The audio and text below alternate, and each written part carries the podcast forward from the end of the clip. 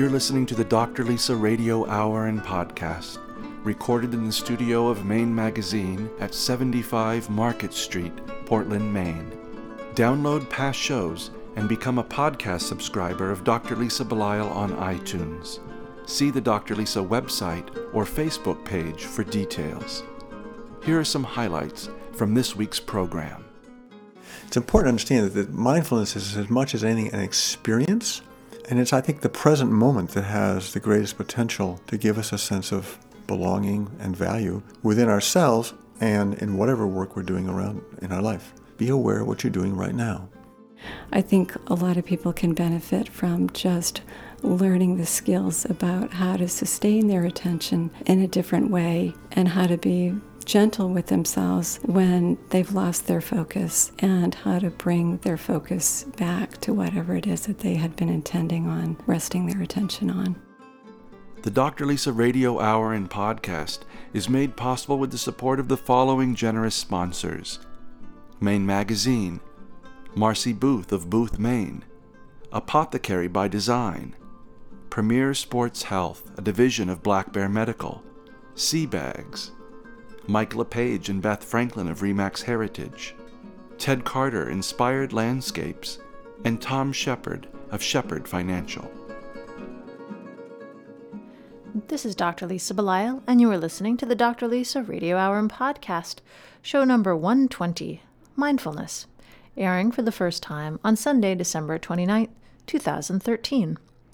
Our guests today include Doctor Joe Dreher, Clinical Associate Professor at Tufts School of Medicine, affiliated with the Maine Medical Center and Maine Health, and Maureen Callnan, Mental Health Clinical Nurse with a specialty in mindfulness and memory issues. As we move into a new year, many of us are taking time to count our blessings and look forward to blessings ahead. We are best able to know the bounty of our lives when we are fully present, enjoying the moments as they come to us. Today we speak with experts in the field of mindfulness who are helping educate healthcare providers and patients about being more fully present. We hope that our conversations may give you an opportunity to count your blessings from two thousand thirteen and consider the importance of mindfulness in the year ahead. Thank you for joining us.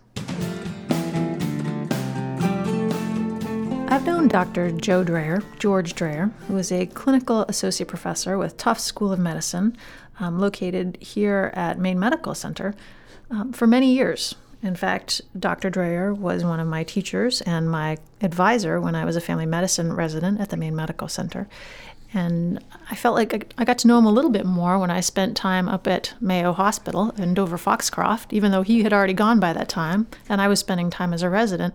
I sort of understood where he had been as he had processed through being a family doctor then and then deciding to go back into um, medical education training and become a psychiatrist. So it's great fun for me to have Doctor Dreher across the microphone from me today to talk about a subject that I believe is pretty dear to his heart, and that is mindfulness. Thanks for coming in. My pleasure. Doctor Dreher, you started um, your whole, I guess, adult career in the Navy as part of the Submarine Corps. I'm fascinated by this because I don't think I knew this about you. But you've kind of come a long way from submarine, and this is prior to medical school, to now working with Tufts School of Medicine. Why did you become a, become a submariner? I was greatly motivated by the draft. It was during Vietnam, and I actually got into the Navy one week before I was to be uh, reporting for active duty in the Army. And my family had a background in the Navy, and I'd always been fascinated by submarines, so it was a natural choice. So from being um, in the Navy and spending time in, were you were you in Vietnam proper, or were you just training and working stateside? Uh, I was in a submarine in the North Atlantic playing tag with the Russians, and did that for three and a half years. And actually, while I was in the Navy, had the opportunity to spend time with some physicians and decided to change my career path from uh, doing oceanography research at Scripps in La Jolla, California, to going to medical school. Well, that, that was going to be my question, which is how did being in the Navy and this sort of interesting turn of twist of fate called the draft, how did that kind of propel you into this this career as a doctor? Uh, I enjoy working with people, and I enjoyed science a lot. And as I spent some time uh, reflecting on all this in the Navy and visiting some of my previous college professors, I became aware that uh, a life of working with people as a physician was probably going to be more satisfying to me than a life involving teaching and science, but a little more abstract in some ways. So I made the choice and uh, headed for medical school. You took a kind of a dramatic turn. You went first into family medicine, and then you decided that you wanted to go into psychiatry. But that required going back to, um, essentially going back to school, getting mm-hmm. more training. Where did that come from? Uh, in the middle of all that, I was also doing a lot of work in addictions. And I was aware in family practice, and even more so in addictions, how much psychiatry played a role in the well-being of people. And it also gave me more of an opportunity to spend time with people, patients. And so I decided that would be the best way, the next logical step. It was a very difficult decision because I really enjoyed uh, family practice and the work I was doing there, and also enjoyed addictions. Uh, but I could just feel that there was something more I wanted to learn, so I went back. You've also done work with palliative care and end-of-life issues, so you're not really choosing the easy things. Uh, I think I'm probably a fin- fringe physician. I always get involved with things that are not quite mainstream. I mean, family practice wasn't really mainstream. Addictions wasn't mainstream. Palliative care, ethics. They're all things that I feel are very important parts of medicine and need to be paid more attention to. And it just drew me in. Uh, I find them very interesting areas. And they all seem to have a lot to do with the suffering of people and trying to find ways to alleviate that, uh, particularly the emotional suffering. What you're describing as, um, I guess, fringe medicine, mm-hmm.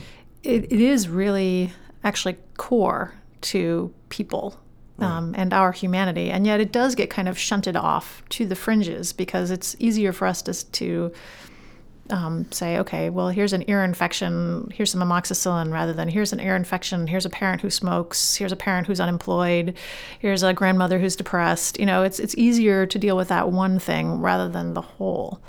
Was that one of the reasons why you decided to spend more time on the fringe, because you wanted to look at this bigger picture? Well, the term fringe for me implies not uh, anything good or bad, but rather that American medicine is understandably very good at technology and very good at finding treatment and cures for very serious diseases, which is an important thing to do.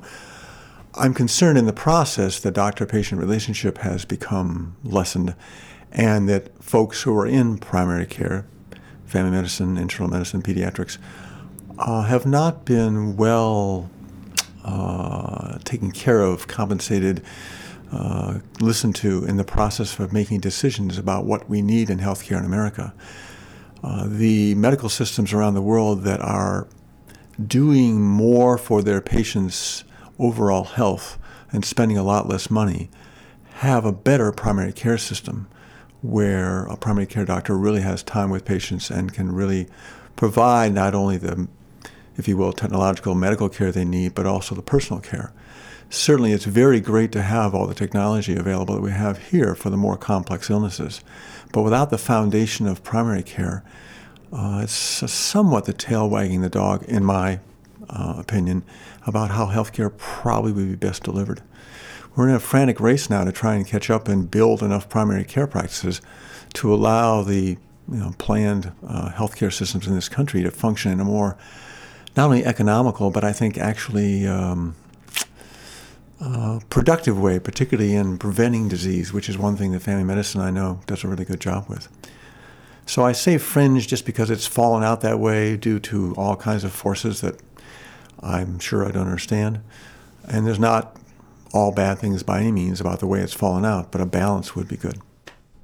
You've seen a lot of changes between the time that you went into medicine and the time that, well, I guess in theory you've, quote, retired, unquote, which I think is not entirely true. You now are, you're no longer practicing clinical medicine as of this past summer, but you're still actively involved in the teaching program. What did what have you seen as far as physician attitudes, behaviors, well-being? Because I know that a very important piece of this for you is physician and provider well-being. Uh, you are correct that I've stopped doing uh, official clinical medicine, and my focus now is trying to help the providers themselves, physicians, nurses, physician assistants, nurse practitioners, all of whom are under tremendous pressures and losing a lot of what gives them meaning in their work. And the more this occurs and the more burnout those folks are becoming, the more they're going to be leaving medicine sooner, or the more prone they are to make mistakes or other things that we don't want to have happen. So the shift has just been, for me, from, uh, if you will, official patients to another whole group of people who are suffering just as patients do, and trying to help them. Uh, the change has been, for I'm sure, many reasons that we can't get into here. Part of it is because medicine has become a business model, and that's partly because of the expense of it. And trying to provide care and not spend as much money without doing so by uh, putting providers in a role where they don't have enough time to spend with each patient, or really to attend to the details of the patient's needs, is something that we're struggling with right now. I think we're going from a fee-for-service uh, model where we get paid for everything we do, to hopefully something that's more holistic and is really looking at the whole patient's needs and the populations of patients' needs, and preventing illness as much as we're treating it. And I think when we get there, things will be much better. But this transition time is very tough on providers and the administrators who are trying to run the system as well. And I'm trying to do what I can to help modulate that a little bit. I assume that that's part of the reason why mindfulness appeals to you. Uh, it's always appealed to me to try and help myself be more centered and clear when I'm working with patients. And I find it's one of the useful tools to help uh, the providers I'm working with. And there are many others as well. Um, mindfulness is a powerful tool, but it also takes some time and effort to learn it and make it part of your life, to the point where it becomes a constant background part of oneself. And it can make a big difference. And there are there are things one can do in little ways to be mindful, to help you recenter during the day and reground yourself. And that's what I'm trying to work with folks on. But again, it's only one of the many tools we're trying to find to use to help providers be healthier. Here on the Doctor Lisa Radio Hour and podcast, we've long recognized the link between health and wealth. Here to speak more on the topic is Tom Shepherd of Shepherd Financial. I'd like to take this opportunity to wish you and yours a holiday season filled with an abundance of love and gratitude. Be thankful for the things in your life that matter most, and enjoy your time with family and friends. From all of us here at Shepherd Financial, happy holidays. Securities offered through L P L Financial, member FINRA S I P C. Investment advice offered through Flagship Harbor Advisors, a registered investment advisor. Flagship Harbor Advisors and Shepherd Financial are separate entities from L P L Financial. There was a time when the apothecary was a place where you could get safe, reliable medicines, carefully prepared by experienced professionals, coupled with care and attention, focused on you and your unique health concerns. Apothecary by Design is built around the forgotten notion that you don't just need your prescriptions filled, you need attention, advice, and individual care. Visit their website, apothecary by design dot com, or drop by the store at eighty-four Marginal Way in Portland and experience pharmacy care the way it was meant to be. Well, let's take a step back and define um, what mindfulness is specifically, or as specific as you would like to be, because I, I think a lot of people believe that being mindful just means sort of paying attention, which it, it does in a sort of more simple way, but it means something more than that. It does. And there's a lot of discussion about what this means. There's actually books re- written on just that, what's mindfulness about. To me, it's trying to be present in each moment as it occurs, without judgment, and with as much awareness you, as you can bring to that moment. Um, it's very natural, and our society reinforces a focus on worrying about the past or worrying about the future, and ending up losing the moment we have right now. And when you're trying to accomplish something in this moment, such as working with a patient, it's good to be able to, as much as you can, put aside the past and future focus and bring more of yourself to what you're doing at the moment. Awareness or noticing is another way to consider the basics of it. And you take that awareness or noticing and then do some work in training yourself in it. One form of such training would be meditation. There are others. And then using that, become aware of what your mind is doing as you go through your day and how much you may be adding unnecessary proliferation to what's being thought about and worried about and what's really true and what's really present before you, and using that presence then be more effective whenever you're trying to do and being less frenetic yourself. So there's a kind of a win-win for both the person who's doing it and for whatever person or project they're working on. So that's a short outline of it. There's a lot more to it, obviously.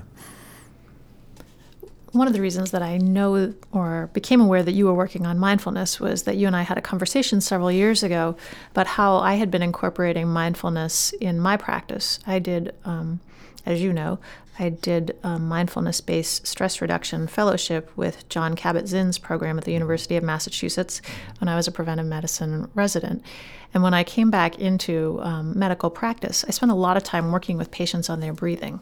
And that was sort of the, the basis of my sort of attempt to help them self-heal. You've done a lot of work with medical students, residents, and physicians on mindfulness, and it's looked slightly different because it's a different population. Tell me how you're incorporating mindfulness in the work that you're doing. Reflecting on a comment you just made about the breath, that's frequently used as part of a mindfulness training because you always have it with you, and it reconnects you with your body.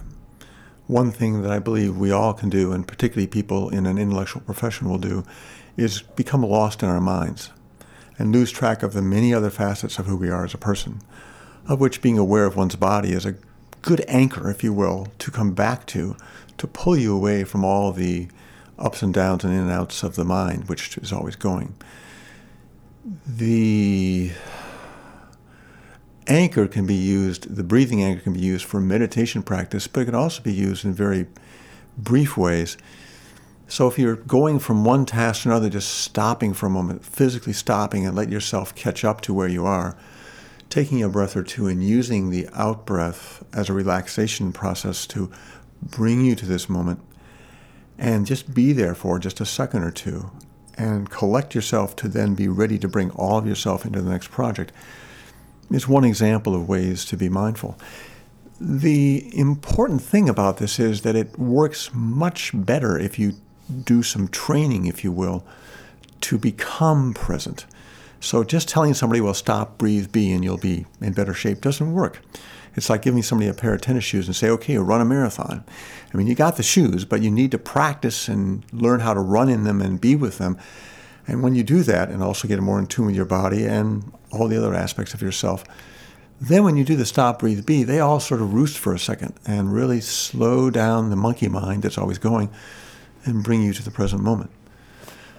Uh, with providers, uh, there's a number of things we're underway with. Um, we've been doing a course in mindful practice at Maine Medical Center for providers, uh, nurses, physicians, uh, respiratory technologists, physical therapists, for about three years now. And we have one going on right now. And it's a twelve-week course where people learn some mindfulness tools, but then also look at how they have been dealing with the stressors in practice, such as uh, how they deal with professionalism or the lack of it in other people, how they deal with suffering or death and dying, and bringing all those things into a quieter place, our class, to look at them and how they cope with them, and reminding them about how they cope with them well many times, particularly if they'll let themselves just sit down and remember when they did these things well. Cultivating that memory of skill renews many aspects of themselves besides just technology and just knowledge base. It really renews the parts of them that allows them to be a healer. And that's what's really, I think, key for us not to lose as medicine forges its new role in the, our society and around the world, is to remain healers and not just good technologists. So our, our work focuses on that. Uh, our work in uh, physician health and resilience is taking a bit of a different track, still hoping to use mindfulness some, but really looking at what it is that gives uh, professionals, in this case providers in medicine, a sense of autonomy, a sense of mastery, and a sense of meaning or purpose in their work. And then how to promote those three things so that their work doesn't become empty and they don't become as burnout. There's been some very interesting research how rather minimal time spent with physicians, particularly in attending to uh, the meaning in what we do, really renews them in a deep way and allows them to be much more satisfied in their daily work, even though the stressors may be the same. It's how they bring themselves there and how they live within that stress that makes all the difference. And there's a lot of research going on around the country trying to find ways to do this that aren't too time-consuming or too expensive. And it's interesting how some very minor things, such as more opportunities for peer-to-peer connection, can really make a big difference in folks' daily work. So it's those kinds of things that we're trying to begin to find and find ways to incorporate in what we're doing, in our practices, and in the practices themselves, looking at inward to see what they can do.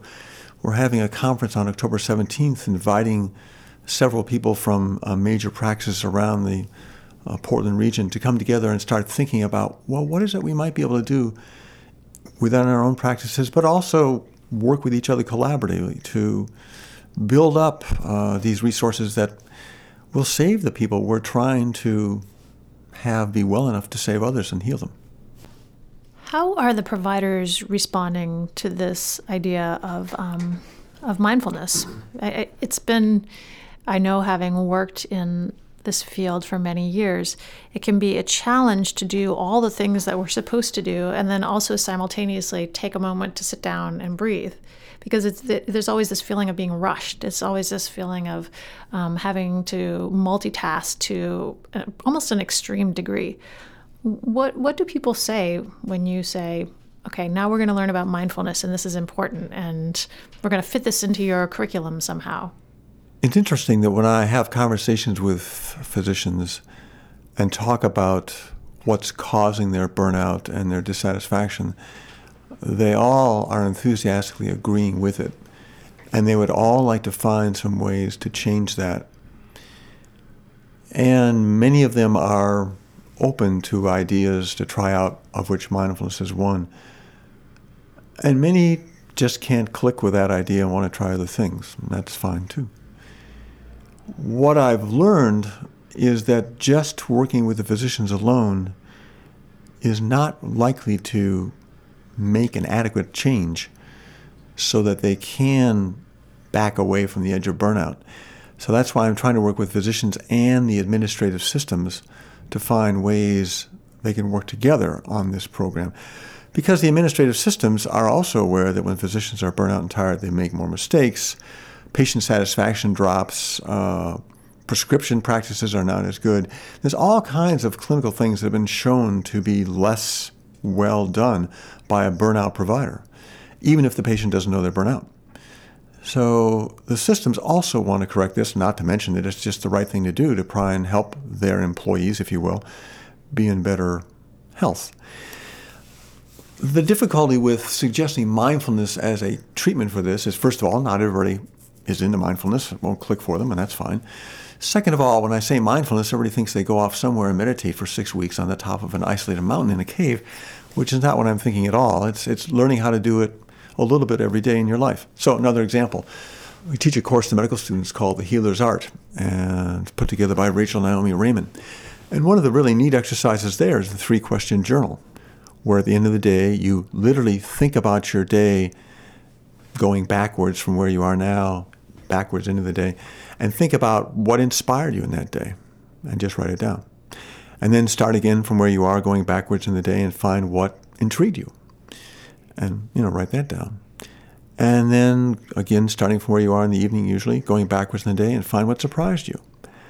And just doing that and writing those three time, things down will help um, people be aware of the many fascinating things that have happened during the day, inspiring things that are lost in the rush. And if you do that on a routine basis in the evening, after a while, you'll start to notice it as it occurs in the day. And so you'll have these little pockets of feelings of renewal and a sense of meaning of what you're doing, and it'll help you through the day. You know, I'm not pretending that all these things are going to make everybody's life happy and wonderful. Um, there's going to be a lot of stress still.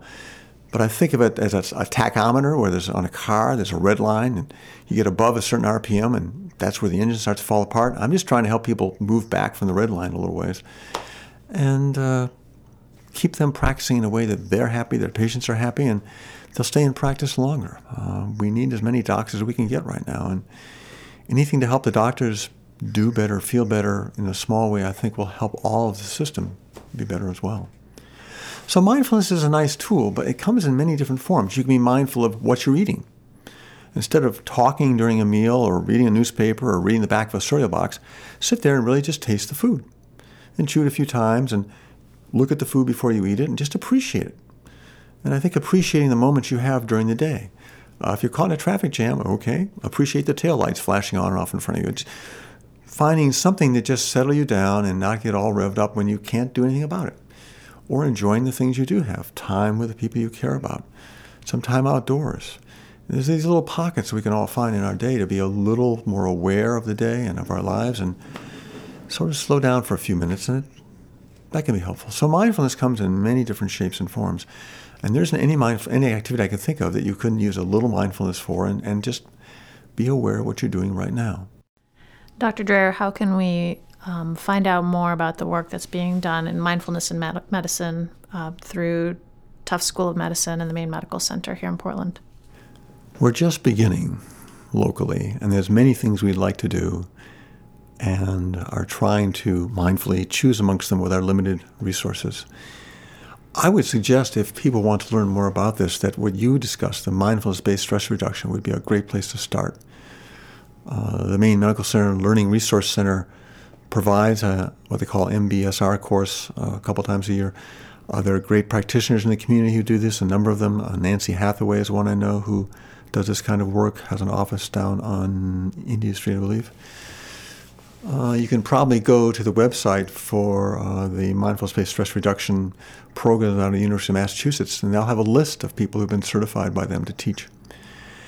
So that, that would be a convenient way, I think, to start, and that is very palatable to most people because it's really based on the physiology and the science of awareness and not requiring one to take a transcendent or spiritual approach to it, although that may arise from it.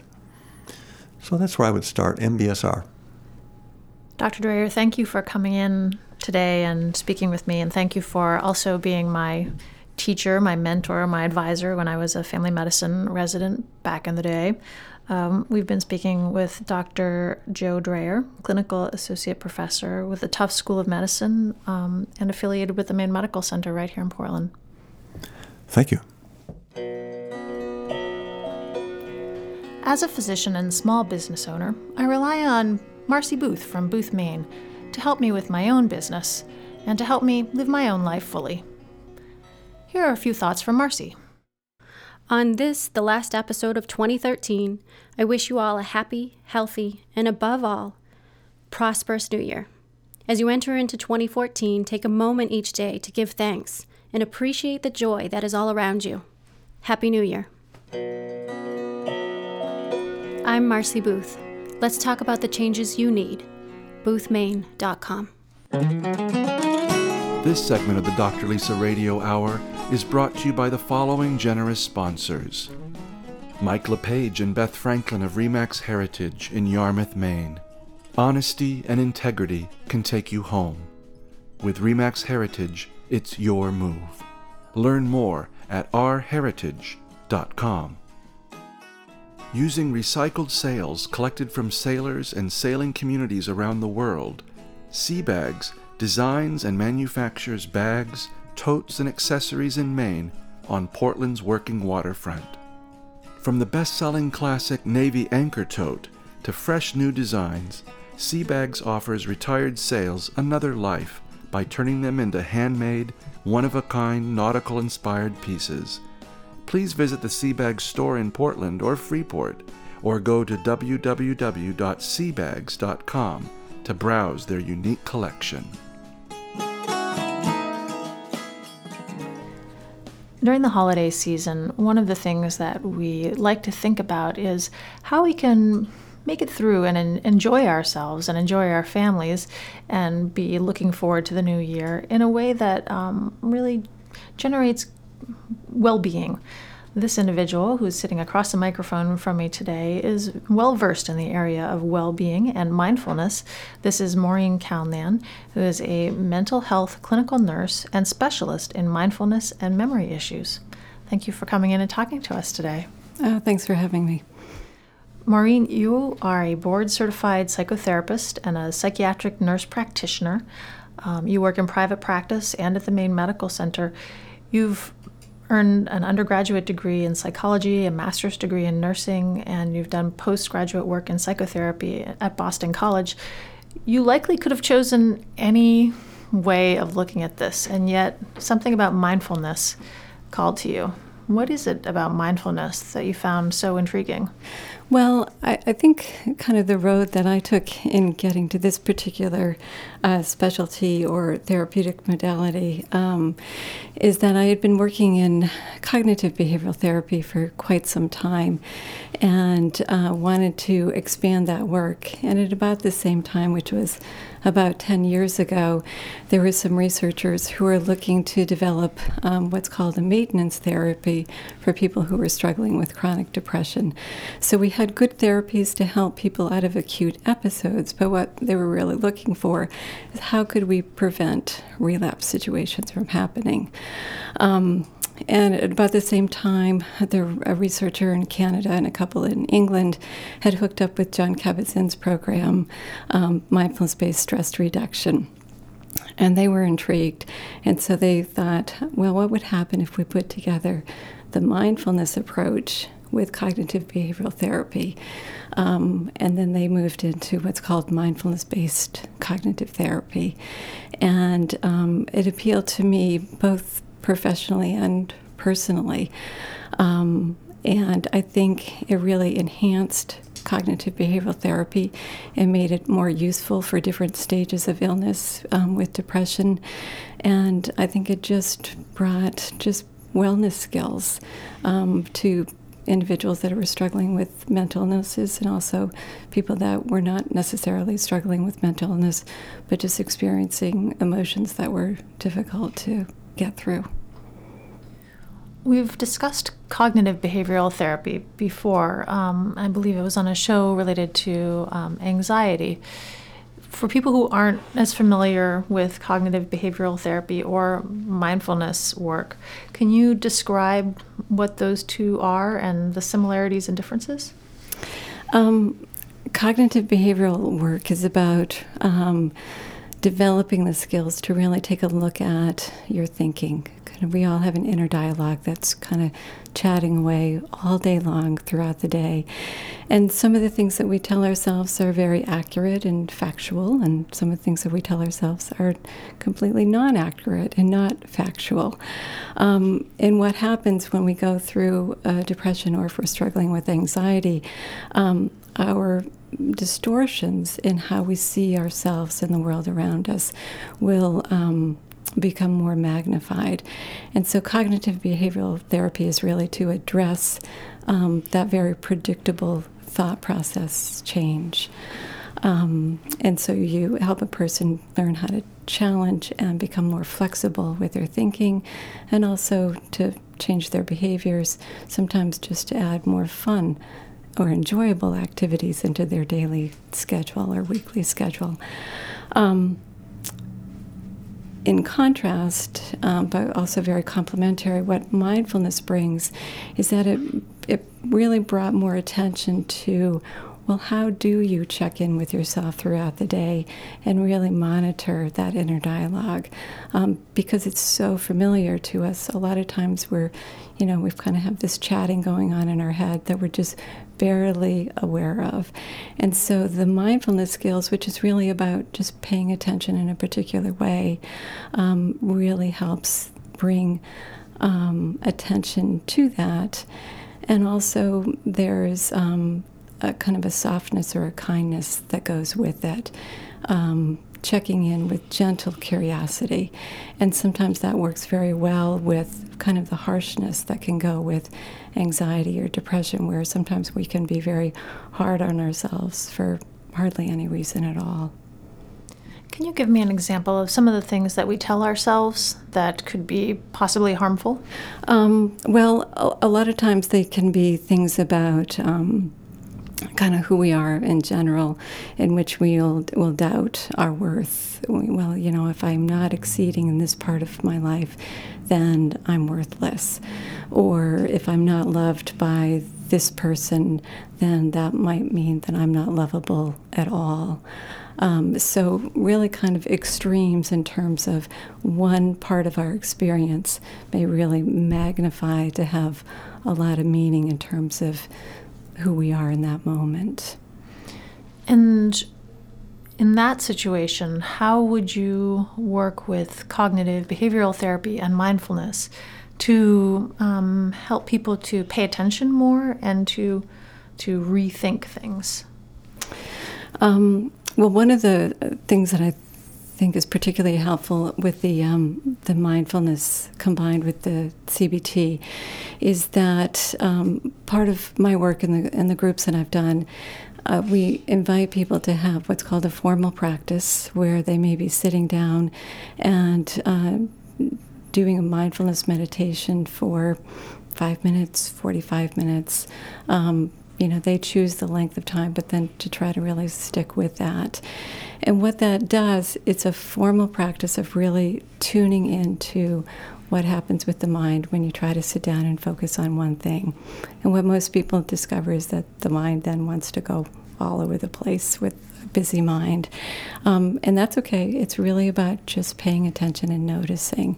Um, and then there's also informal practices of, you know, perhaps you're going to try to brush your teeth and keep your mind on brushing your teeth while you're brushing your teeth. And often what people notice is that in the matter of two minutes, you know, they may have thought about twelve different things other than brushing their teeth during that exercise.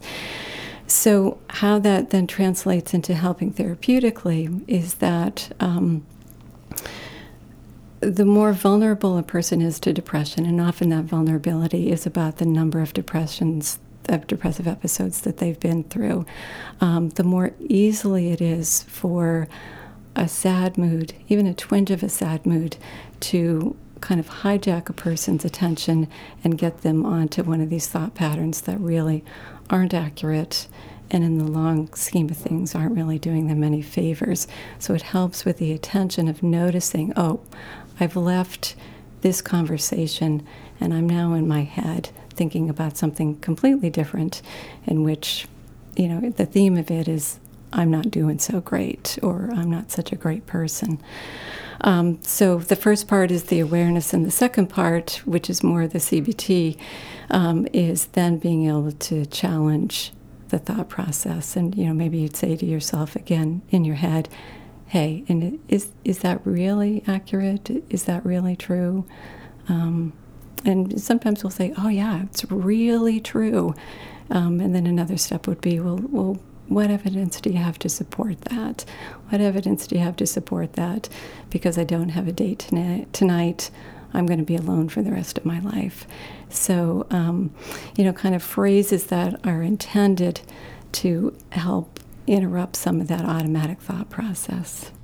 Most of us have people in our lives and have experienced this ourselves. Um But but really have people in our lives that have this sort of mantra that they come to their life with. You know, I'm too fat, I'm not good enough, nobody loves me. And it can be really hard as, I mean, it's hard enough for us as individuals to deal with our own stuff. It can be really hard to deal with somebody who has this mantra that's, that we want to help, we feel compassion towards. Um, but nothing we say ever seems to help change their mind. How do you work with that? Well, and, and that's also an area in which um, the two modalities differentiate. With with C B T, I think sometimes that, that sounds a lot like how we talk with a friend who's being very harsh on themselves, and um, in which we might try to talk them out of coming to the conclusions that they're coming to. So really kind of challenge their thinking, see if they can kind of broaden that. With the mindfulness approach, it's really not about kind of getting in there and wrestling with the thought, but rather it's about changing the relationship with the thought that they have. So with this approach, it's it's um, it's less of a fix-it kind of and approach and more of a just notice it. So with that, you know, if I'm sitting across from someone and they start to talk about their weight and how they feel about that in terms of their worth, I might just say, okay, so just notice the judging. And in that moment, I don't want them to get caught up in the content of their appearance or how smart they are. I just want them to notice that they've now moved into judging. Um, And what happens once people have really spent some time with this work, they'll just, they'll, you know, they'll just kind of smile and say, "Ah, oh, yeah, hmm, how did I get there?" And then they'll go right back to where they were before that thought kind of hijacked them out of the present moment. And there's also some noticing of ourselves and how when somebody else sitting in front of us says something about themselves that's bad, says, you know, I don't like my weight or nobody loves me, we also can notice how it makes us feel mm-hmm. as individuals. And that can go a long way toward not trying to fix it and not feeling frustrated, because we really often can't. Mm-hmm, mm-hmm. Yeah, absolutely. Yeah. The goal of the Doctor Lisa Radio Hour is to help make connections between the health of the individual and the health of the community. The goal of Ted Carter Inspired Landscapes is to deepen our appreciation for the natural world. Here to speak with us today is Ted Carter.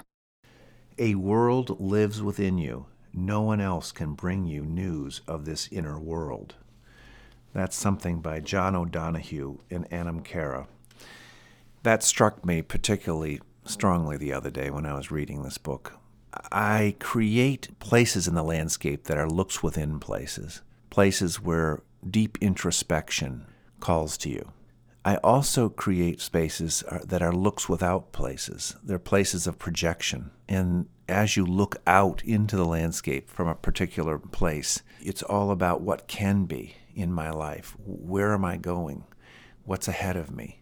I try to honor the spirit of the land and the spirit of the human being that inhabits that land, and try to really create spaces that allow you both of those perspectives. They're quite different, and it's part of the human journey. And I think that the land and the landscape can really honor that journey. Through careful placement and careful consideration, you too can have a landscape that really speaks to who you really are and what you really want in this world. I'm Ted Carter.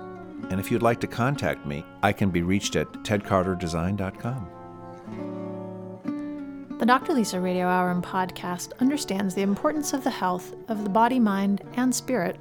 Here to talk about the health of the body is Travis Bullier of Premier Sports, a division of Black Bear Medical.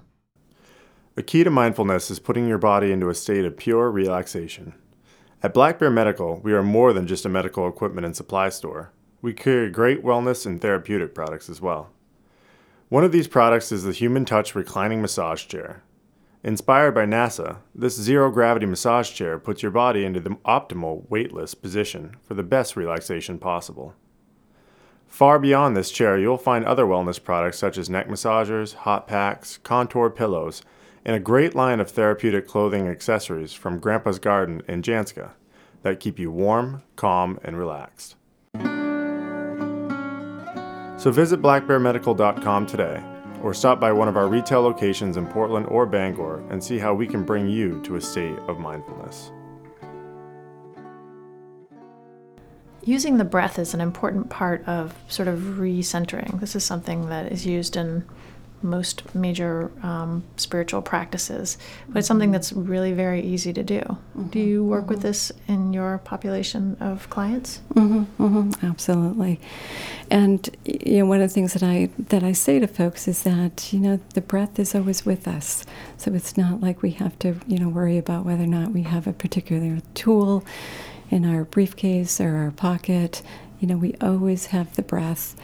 Um, I think sometimes um, folks can be rather skeptical because of the simplicity of just pausing and dropping into our breath. And um, so I, I just invite that to say, okay, you know, you don't have to be completely on board with this. That's okay. But what I do invite people to do is just try it. Um, you know, utilize the breath to help you to pause. Utilize the breath to help you to uh, cope when you're going through a stressful, stressful moment. And then just see what happens. Um, so I, I basically I invite them to not necessarily um, trust me or, you know, what's been written about for, you know, hundreds, thousands of years, but rather to just trust their own experience. And a lot of times, you know, either in that session or they'll come back and say that, you know, there's really something to this. There is a practice involved with this. It's not something that magically transforms itself overnight. Yeah, absolutely. Yeah, yeah. Yeah, I was talking with a person this morning and I said, you know, it's not like it's a magic pill. You know, you, you can't just hope that um, by wanting to be better or wanting to be more comfortable that you will be. Um, there's a lot of effort that goes into this work. Um, and, you know, and the efforting can be very different in terms of, you know, what's going on at that moment, in terms of what's needed. The end of a year during which we're celebrating holidays, but we're also looking into the new year and we're thinking about, um, we're thinking about our family dynamics. You know, say you're celebrating Hanukkah with your aunt who you've never gotten along with, or you're celebrating Christmas with your father and, you know, he, you feel like he judges you. You know, th- that can be particularly challenging, as can starting a new year thinking, I need to change myself, I need to do this differently, I need to do that differently. Um, how do you work with clients who come in and talk to you about the stressors of all of that?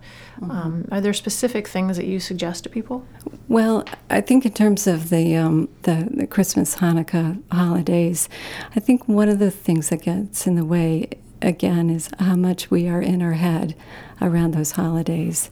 So kind of thinking about the way that they should be with a future orientation of, uh, okay, this is how, how my culture says that they're supposed to be, you know, beautiful, amazing food, fun times with families. So we put a lot of uh, expectation on how an experience is supposed to be, as opposed to just allowing the holiday to unfold in whatever way it's going to unfold, and just trying to, you know, enjoy the pleasant moments, or also um, be able to trust that we can get through the unpleasant moments. So just being able to feel um, the twinge of rejection that might happen if there's a critical statement, um, but just to know that, okay, that's one part of this whole experience, and I can feel that, I can pause and allow that, investigate it if I need to, and then move on.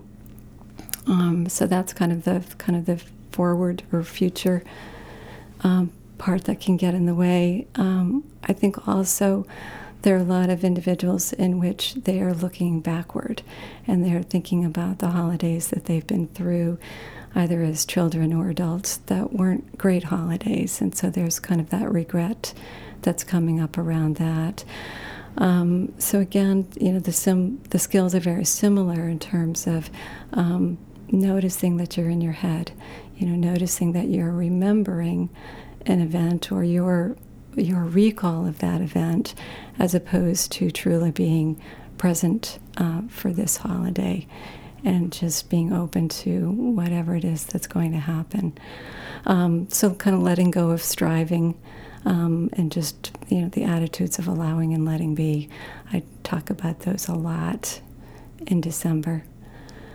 Um, And then I think in terms of the pressure that we can put on ourselves in terms of goals uh, for the new year, um, I think a lot of the time that can really create opportunities for our inner critic to just uh, have a heyday.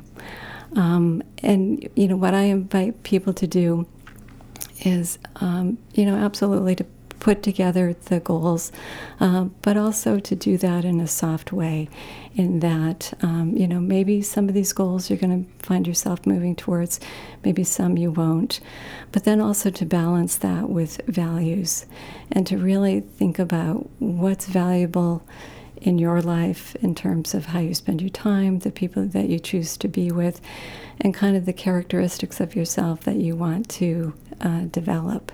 And so with that, it's not so much a goal of, oh, I'm going to exercise five days a week in uh, two thousand fourteen, but it's really about thinking about the core characteristics of who you are, um, and developing some kind of practice for being able to check in periodically and just asking yourself, am I living, or did I live this day in a way that was consistent um, to my values, and trying to have a balance between the two. Um, the inner critic has a more difficult time when we're moving or trying to live in a way that's consistent with our values um, than it does when we are kind of putting together goals or kind of traditional New Year resolutions. These can also be important things to remember, again, as we're talking to other people in our lives. If we focus more on the fact that all we really have any ability to change is our is the way that we perceive things, the way that we feel things. If we're constantly frustrated by the people in our lives and the way that they are doing things, then that really doesn't get us anywhere. If we focus in on our own values and our own lives and how we want to live, then we will end up feeling better about things and possibly impacting some sort of change. Mm-hmm, mm-hmm, absolutely, yeah. And sometimes when I'm working with a person who's really struggling with the way someone else is living their life, I just, you know, ask them a question, and whose business are you in? Um, and sometimes it, it can be pretty tempting uh, to try, try to work on someone else's um, self-improvement plan, or, you know, how they could be a better person. And it really protects us from doing our own work. And so sometimes just gentle reminders of, uh, you know, where's your attention? What are you focused on? Are you trying to manage something that's beyond your control? Um, and then, you know, kind of bringing it back to self and, you know, what it what is it that I that I can do in this moment? Or is it really about not doing anything at all? Maybe it's about just kind of being with the feelings that are coming up um, as I react to someone else's behaviors or life choices. The holidays are particularly good for getting us all um, distracted. Mm-hmm. And it, it seems like distraction can be, on one hand, a very good thing, but on the other hand, kind of uh, debilitating. So how do you deal with distraction when it comes to this time of year? Or how do you deal with people who are chronically distracted, people who might have some A D H D, might, people might have some issues with not being able to be fully present long term? Mm-hmm. Um, well, I think in particular with A D H D, you know, one of the things that I'm really concerned about is how the person perceives themselves, um, because I think a, a lot of times this is a childhood illness, um, so they have a lot of practice of really being harsh with themselves um, related to their uh, difficulty with attention. Um, and that they take it very personally and um, develop or have the vulnerability to develop uh, beliefs about themselves that aren't true. So I think a lot of um, the work is really about um, helping that person come to a place where they can accept who they are, um, you know, difficulties and strengths as well. Um, And then uh, trust that they can um, dabble in this work as well. Um, so with the mindfulness approach, um, when the developers for this particular therapeutic modality were starting, they didn't want to use the word uh, meditation. Um, so they were trying to skirt around that, and they were calling it attention control. And so they were trying to teach people attention control rather than meditation. And then finally they got to the point where they just let that go. Um, but whether it's a person just um, who's not necessarily struggling um, in significant ways with their attention, or someone who is um, with A D H D, I think a lot of people can benefit from just learning the skills about how to sustain their attention um, in a different way, and how to be gentle with themselves when they've lost their focus, and how to bring their focus back to whatever it is that they had been intending on um, resting their attention on. And this can be useful also during busy times of the year, mm-hmm. where just being able to sort of acknowledge that things are a little busier than usual, that we might get a little distracted, but it's okay. We don't need to judge ourselves. We can sort of pull ourselves back to a place of centeredness. Right, right, absolutely.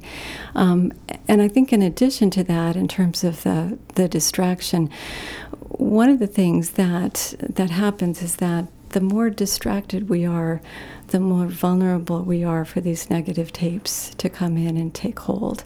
And so if we kind of go into the holidays knowing that that's a vulnerability, and, you know, at the end of a, a stressful weekend, we're feeling a little crazed, um, just in terms of, oh, I can't juggle all this, I can't, you know, how can I start Monday with the weekend that I just have? You know, I wasn't, I don't feel rested or restored.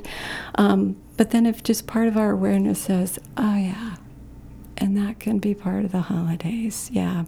Doesn't mean that I'm losing it or, or anything else. Um, it's just part of when there's a lot that's happening and we're more likely to be distracted, we're also more likely to kind of get caught up in these negative thought loops. Maureen, you have a private practice right here in Portland. I do. How can people find out more about your private practice or the work that you're doing locally? Um, they can find me uh, via uh, Psychology Today, and I also have a website, which is just maureen callnan dot com. Um, and I'm in the, if anyone still uses the telephone book, I'm in the Yellow Pages. Well, I know there are people who are out there using the telephone book, so that's that is very helpful. Um, and for those of you who might be interested in calling Maureen, her last name is spelled C A L L N A N. Mm-hmm. We've been speaking with Maureen Callnan, who is the mental is a mental health clinical nurse and specialist in mindfulness and memory issues. Um, this is certainly an important topic for us all, and I. I'm very pleased that you're offering this type of work to the people in our community. Yes, and thank you so much for the opportunity. It's it's really meaningful work, and it's great to have the opportunity to have a few moments to talk about it.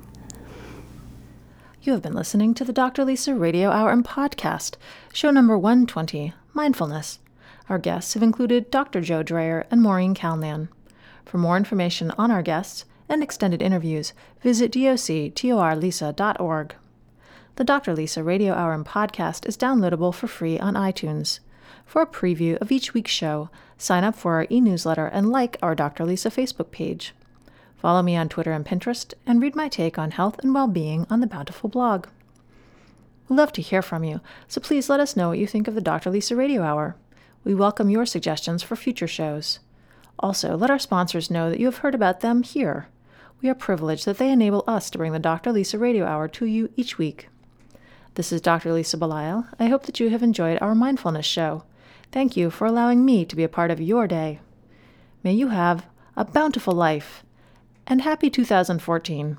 The Doctor Lisa Radio Hour and Podcast is made possible with the support of the following generous sponsors: Maine Magazine, Marcy Booth of Booth, Maine, Apothecary by Design, Premier Sports Health, a division of Black Bear Medical, Doctor John Herzog of Orthopedic Specialists, Sea Bags, Mike LePage and Beth Franklin of REMAX Heritage, Ted Carter, Inspired Landscapes, and Tom Shepherd of Shepherd Financial. The Doctor Lisa Radio Hour is recorded in the studio of Maine Magazine at seventy-five Market Street, Portland, Maine. Our executive producers are Kevin Thomas and Doctor Lisa Belisle. Audio production and original music by John C. McCain. Our assistant producer is Leanne Wiemet. Our online producer is Katie Kelleher. Become a subscriber of Doctor Lisa Belisle on iTunes. See the Doctor Lisa website or Facebook page for details. Summaries of all our past shows can be found at doctor lisa dot org.